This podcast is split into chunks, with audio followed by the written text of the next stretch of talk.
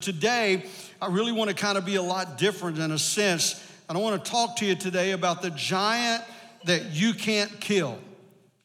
The giant you cannot kill. Let's go to our text as we're in our scripture that we're using every week throughout this series. And it says, May the God of peace himself make you entirely pure and devoted to God. And may your spirit, say it with me, may your spirit and soul and body, that's everything that we're made up with. Our spirit's God conscience, our soul is world conscience, our mind, will, and emotion, and our body's the vehicle that carries both.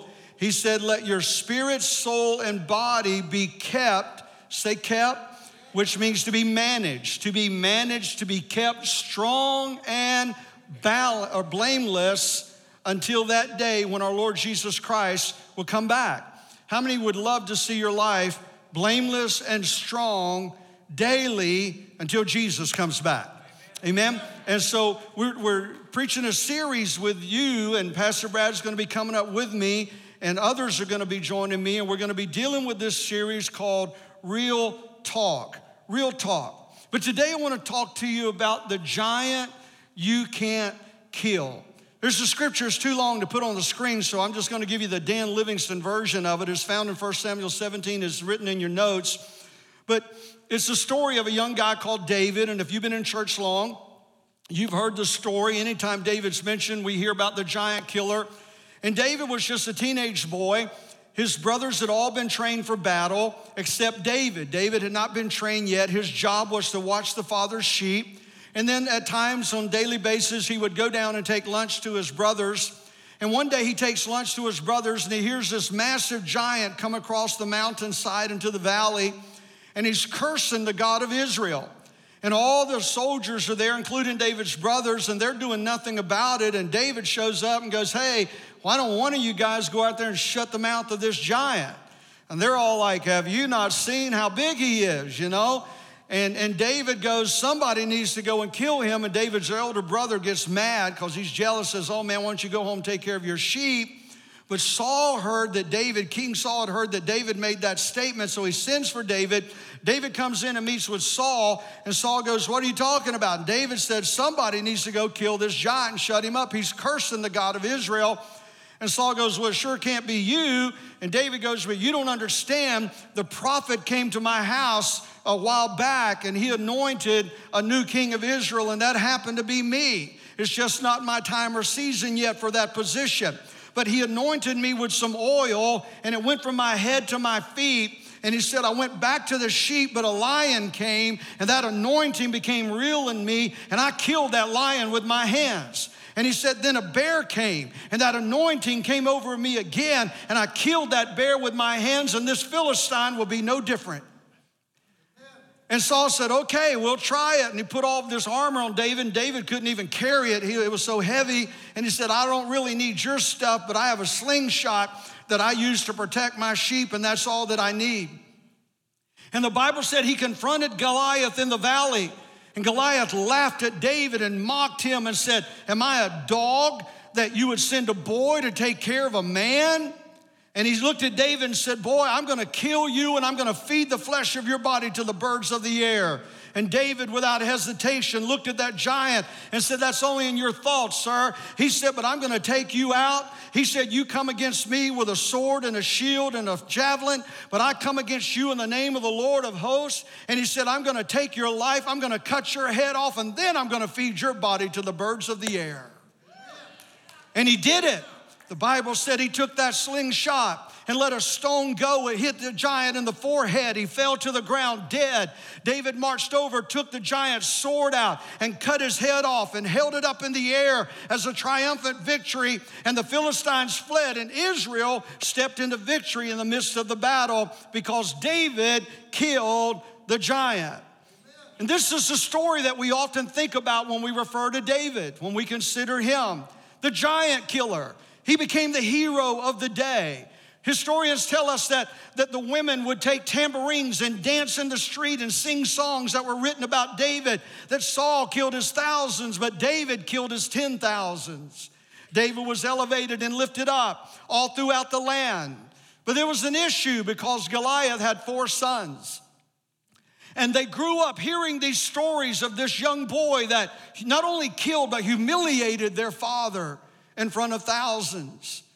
And one of those sons waited, he, he waited 40 years to avenge the death of his father, Goliath. He heard how this young boy had taken the life of his dad, how he had humiliated him by taking out his own sword and cutting his head off and holding it high and taking his head to the city of Jerusalem. He heard all of those stories and he waited 40 years to avenge the death of his father. Can I tell you today that Satan does not mind waiting 10, 20, 30, or even 40 years to come and take you out? Matter of fact, he would rather take a little time and let you build up a testimony, let you build up a reputation of being a Christian and get some people that believe in you and following you. He would rather give you a season to build a reputation as a person that follows Jesus and then take you out because then he'll take not only you out, but your testimony out with you. And he waited 40 years. So today I want to take you through a journey on the giant that David could not kill because inside of every one of us in this room today. So before you think that I'm preaching to the person next to you, I'm talking to you. And I'm talking to me because every one of us in this room, how many believes that God's a pretty smart guy? Come on, I don't say that sarcastically, but how many thinks he said that his foolishness is greater than our wisdom? And he knew what he was saying when he had the men pin the word of God, the Bible, and they said that that we wrestle not against flesh and blood, against principalities. And he said that, that, that we're weighed down with these weights. He said that these sins and weights that so easily beset us. And he said sin, plural, or, or, singular, and weights, plural. And he said the word beset, and that word beset means ambushed, to come against unknowingly just ambush us. And how many would acknowledge with me today that there's like one area of our life that if we could just get total victory in this one area, one area of my life, it may be offense, it may be a, a, an abusive situation you went through, it may be your own personal failure. It, it, may be unforgiveness, it may be bitterness, but there's just this one area that seemingly won't go away. And if I could just get victory in this one area of my life, I would be a victorious person.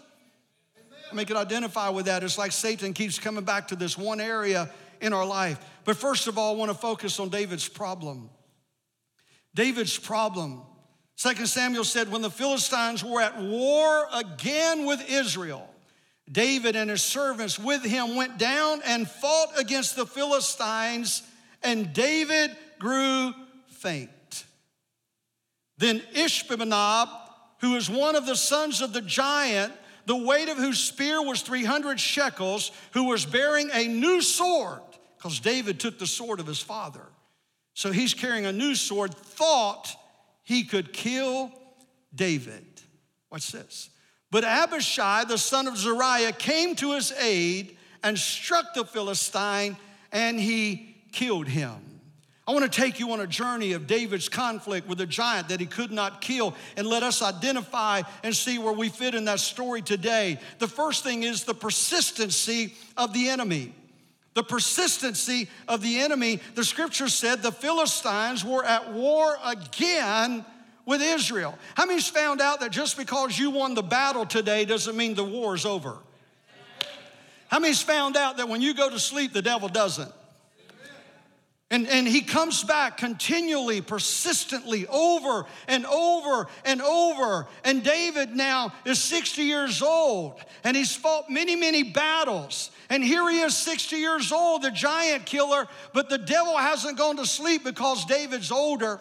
The Bible said that the enemy continued to come back over and over again. Don't lay down your weapon or take off your armor because you've experienced victories in your life does not mean the battle's over. There's still a race that must be won.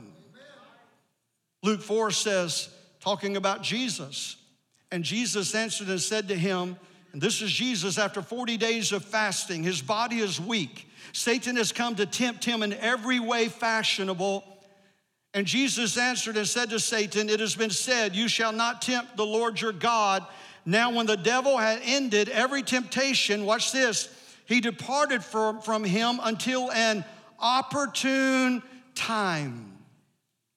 And if you study out the original meaning of that word there, what it means literally is that Satan sat on the shoulder of Jesus and just followed him around everywhere he went, waiting for that moment of weakness, waiting for that open door that he could immediately come in and cause failure and destruction to come into the life of Jesus. And I want to say it hasn't changed today, that because we've killed a giant, because that we've won a war, because that we've been victorious in a battle. Don't ever think that the enemy has taken his hands off of you. He is persistently seeking you out, but he doesn't mind waiting. He doesn't mind just sitting on the backdrop until all of a sudden you've been hurt, you've been wounded, you've been offended, your faith has been attacked, your faith is weakened. All of a sudden your joy isn't where it used to be, and your prayer life isn't what it used to be, and you're not worshiping like you used to, and you become vulnerable. He doesn't mind waiting 5, 10, 15, 20, or even 40 years as long as He can take you out before the race is over.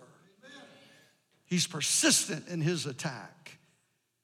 Number two, we see that there was a limit to David's endurance. There's a limit to our endurance. The Bible said David grew faint, the giant killer, the one everyone was singing songs about. The hero who killed the massive giant with just a slingshot in front of thousands has now grown weak and faint. He's not a teenager any longer. He, he's, a young, uh, he's an elderly man. He's 60 years old. He's endured many battles and conflicts. David has suffered moral failure himself. He's failed in adultery. He's had another woman's husband put to death in battle. He's watched crisis hit his family. He suffered the horrible anguish of watching one of his own little children die. David is a man that has been through one battle after battle after battle after conflict after conflict. And now the enemy comes again to wage war against the nation of Israel and David. And David girded himself up like he always did. He armored himself to battle. He even went into the battle, the scripture said. But once the battle started, he realized something's different this time. I don't feel the strength that I always felt. I don't feel the confidence that I always had because he had grown weak and faint. And when you study that out, the key word there is exhausted that he became exhausted, and the enemy wants to exhaust you through his persistent attack, through his persistency in his battle and attack against your life. He has a plan set up. He just wants to exhaust you and remove your faith and your joy and your hope and your dream and your purpose and get you in a vulnerable state so that he can come in because Satan doesn't want to defeat you. Everybody, look at me one second. Satan's objective today is not to defeat you, he has one objective, and that's destroy you. Because if he can destroy you, he removes you forever and he removes the testimony that you've left behind and it destroys everything. So let's look at this today. You see, regardless of who you are, how strong you are, how many battles you've won, there will come a time in your life, and this isn't gloom and doom. I'm putting you down in a pit right now, but I'm fixing to resurrect you, okay? But I'm wanting to get real with you today and quit. Let's don't come in here and act like everything's wonderful when it's not. Because anybody besides me got some stuff going on in your life right now that's just not wonderful. Come on some stuff that's keeping you praying harder than you would normally pray. There's some stuff trying to take your joy. There's still some stuff that's trying to steal your faith in God. There's still some stuff going on that's making you question and wonder if God's even on your side. Come on, I know I'm preaching to the right church this morning. And we're all in that battle, we're all in that conflict. But then there's the persistency of the enemy and and then we come in and we realize that in the midst of that persistency that there's a limit to our endurance and when we start understanding the limit of our endurance, we begin to recognize that there's a weakness in our character. Because it's in conflict that our character gets challenged. Amen, preacher. It's in conflict. You slap me, do I slap you back? You talk about me, am I gonna respond in love or am I gonna respond in your nature instead of mine? The weakness of our character, the name Ishbi-benob, the son of the giant, means the one on the mountain. The one on the mountain. This is the part of mine and your character that we would rather not talk about, even though we still know it's there. That one that we want to suit up and perfume up and make up over and, and come to church and how you doing? I'm fine, I'm wonderful. Life could not be better. You were crying in your car on the way to church. That part of our weakness that we know's there and we just don't want to identify and be honest about it.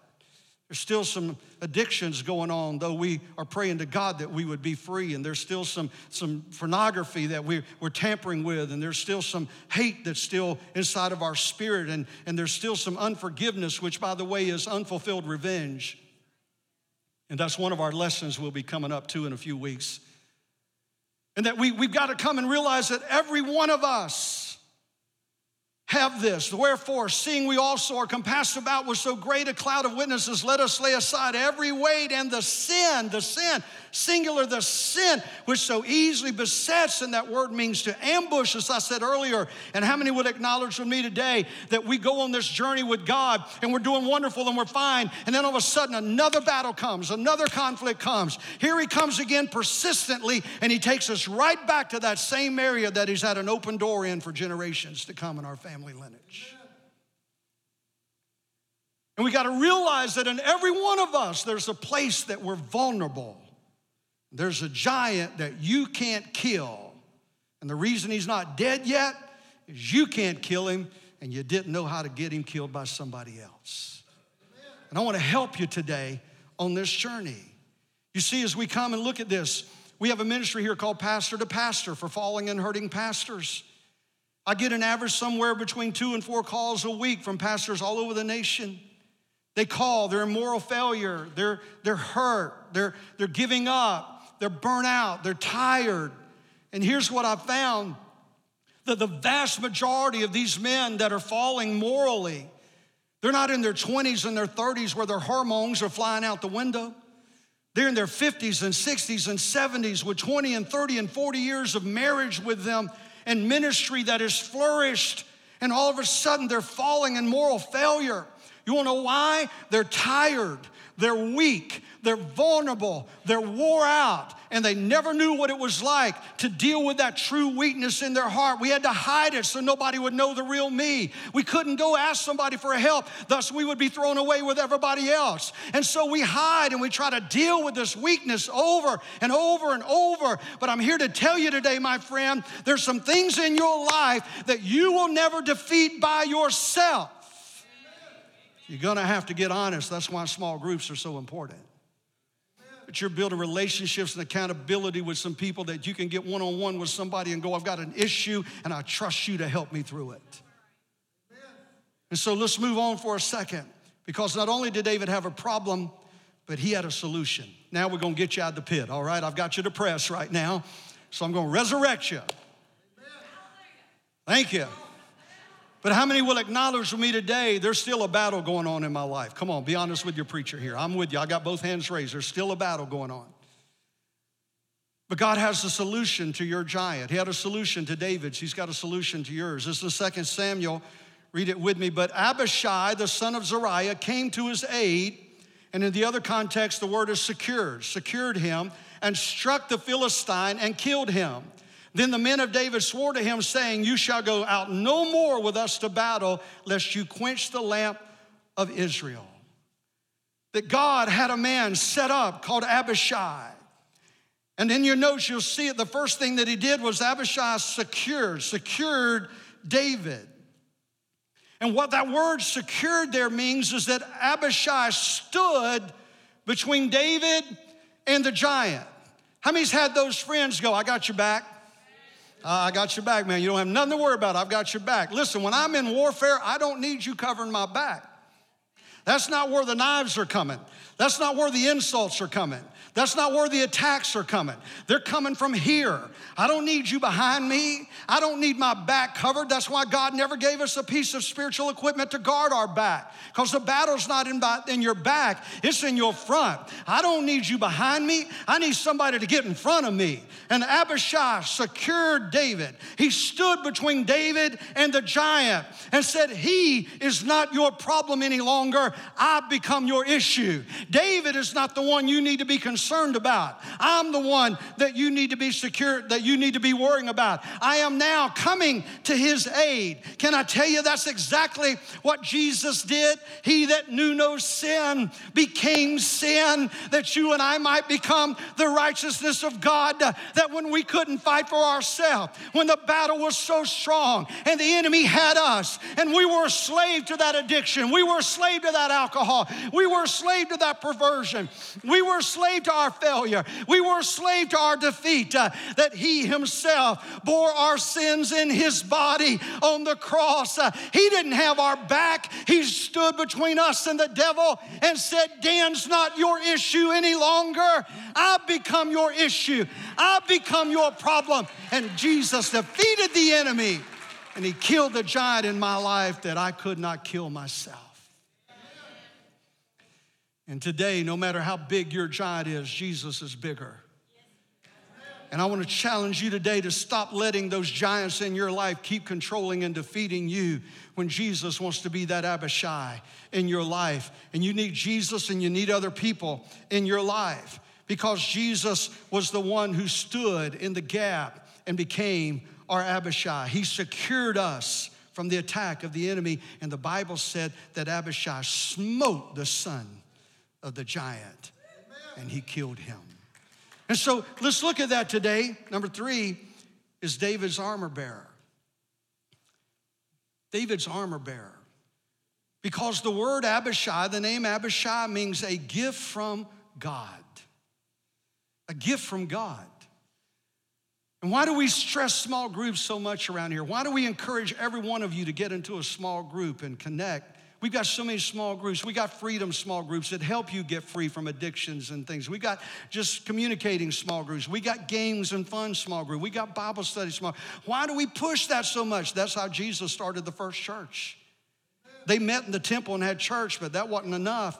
Then house to house, they broke bread together and Jesus added to the church daily such as should be saved, not in the Sunday morning service, but in the houses.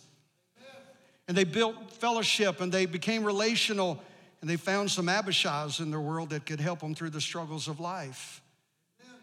And here we see that David had an armor bearer, a gift from God.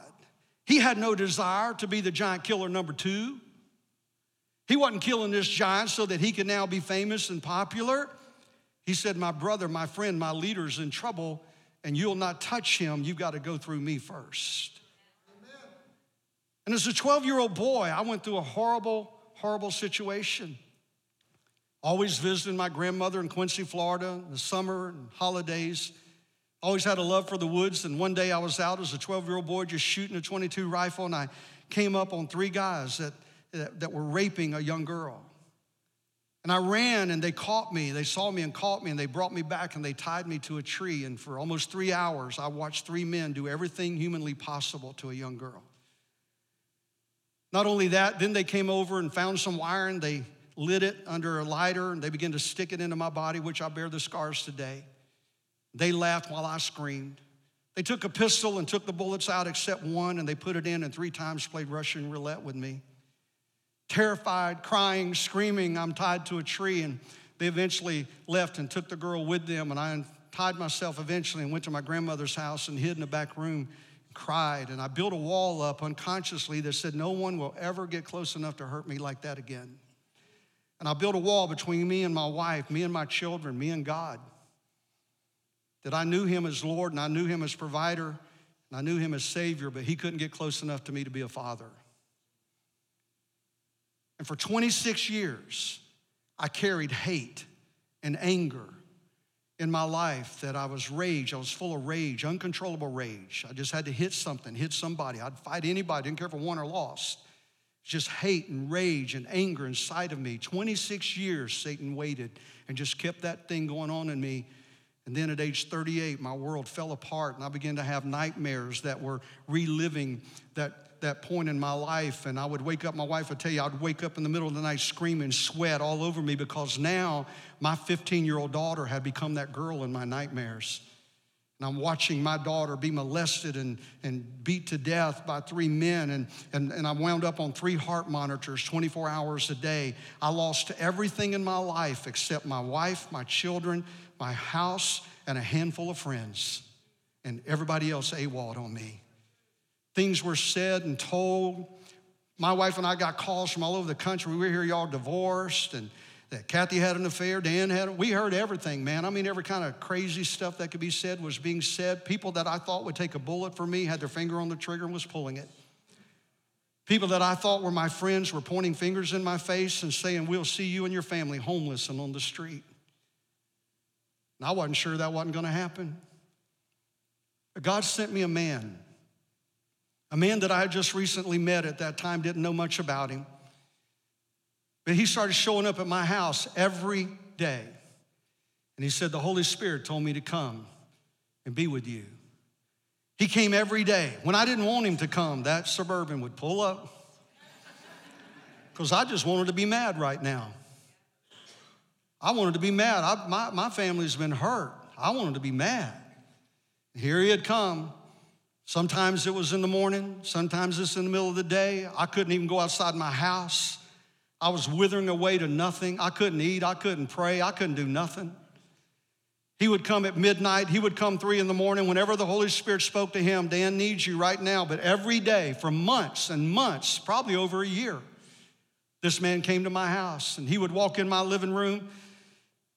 He'd say, We're going to pray. I'd go, I don't want to pray. Well, we're going to pray. And he'd start praying, and he wouldn't quit praying until I started praying with him. And He'd start walking me around my house through the hallway. And it wasn't long, man, the Holy Spirit would start showing up and prayer would break loose in my house. He'd come over two in the morning, three in the morning. I'd see that suburban because I couldn't sleep. I was always in the living room. I'd see his lights pull up, and I'd like, dear Jesus, will you take him back home? I don't, I can't deal with him tonight. And he'd knock on that door until I'd open it. Because he knew I didn't want him there. But God told him to come. He'll say, We're going to worship a while. Singing is the last thing on my mind right now. You get me, brother? The last thing on my mind. Well, we're going to worship. He ain't the best singer in the world, but anyway, he would start worshiping, and, and here we'd go. Same thing, man. The Spirit would start falling in my house. And, and one day I was literally having a heart attack. I was in the bedroom laying on the bed, and, and, and I had a heart attack, and I was trying to yell to Kathy, and, and, and, and I fell off the bed on the floor and, and I couldn't even get my voice out. And he had a farm and he was in his mud boots out there in that farm. We had white carpet, white cabinets, white walls, everything in our, we weren't too smart back then, but everything in our house was white. And, and he's out in his farm, and, and the Holy Spirit said, Dan's in trouble. And he flies over to my house and he rings the doorbell. And, and they told me this story, Kathy did. And, and, and he, he goes, Pastor Dan, where is he? And she said, He's asleep. And he goes, No, he's not. He's in trouble. The Holy Spirit told me to get over here right now. And he didn't take his boots or nothing off. He come flying across that white carpet into that back bedroom, found me on the floor. He went down, picked me up off that floor, laid me on the bed. He stripped me down to my boxers. It's okay. He stripped me down to my boxers. He told Kathy, get some oil. She went in the kitchen, got a bottle of oil, and for over three hours, that man prayed for me in the spirit. He broke that curse of the enemy that had come against my body and my mind. And Jesus brought a healing in my heart. He stood with me. He took bullet after bullet for me because you see, when you become an Abishai, when you secure someone and you stand in front of them, and I go through it with pastor to pastor all the time, when you secure someone, you take on their name, you take on their guilt, you take on their transgression, you take on their shame.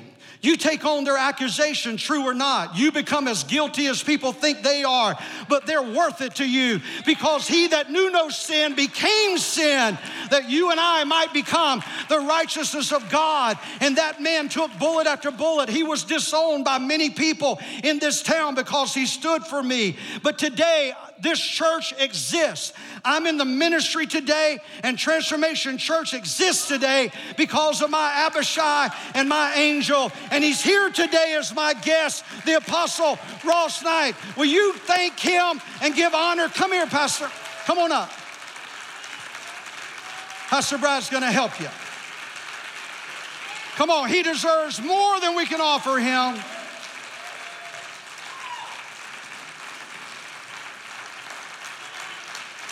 I love this guy. I love this man. We love you, brother. Every person in this building, in both services, in the back building, everything that we see here, everything will ever be here is because of this man and his willingness to stand when nobody else would stand. We love you and we greatly appreciate you. Amen. God bless you. Love you, brother. I wanted to bring him up so they could see him on live stream.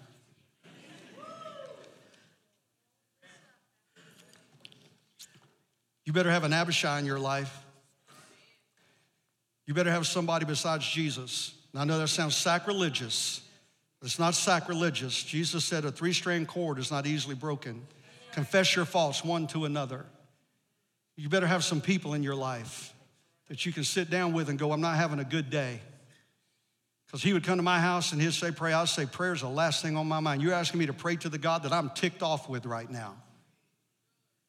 I don't really have anything good to say to him right now. Come on, folks, don't look at me like deer in the headlights. You know you've been there too.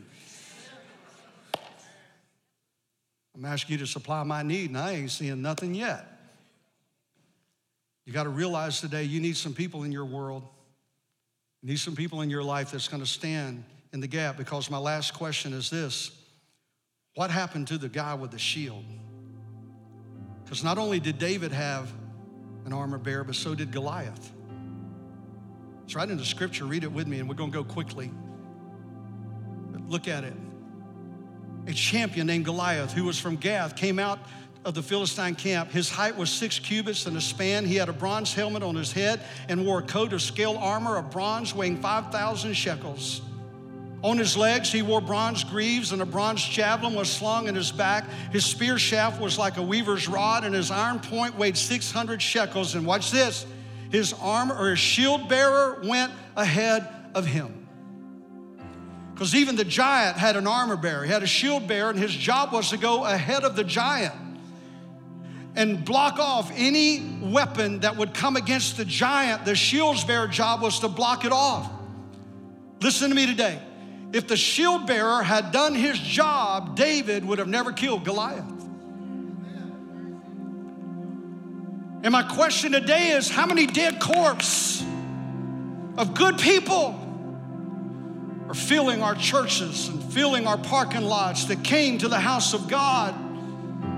They came looking for an answer because my wife's a witness right now. I went to people when I knew that my world was falling apart. I went to big preachers, big name preachers, people that I knew preached hard. And I said, I'm hurting, I'm broken inside, I'm a wreck, I'm full of hate and rage. And, and everybody just put an arm around me. And I'm not blasting anybody, I'm saying they didn't understand. And, and they would say, Oh, the anointing of God's on your life, Pastor Dan. You're preaching all over the nation, all over the country. God's anointing's on your life. It's going to be okay when it wasn't okay.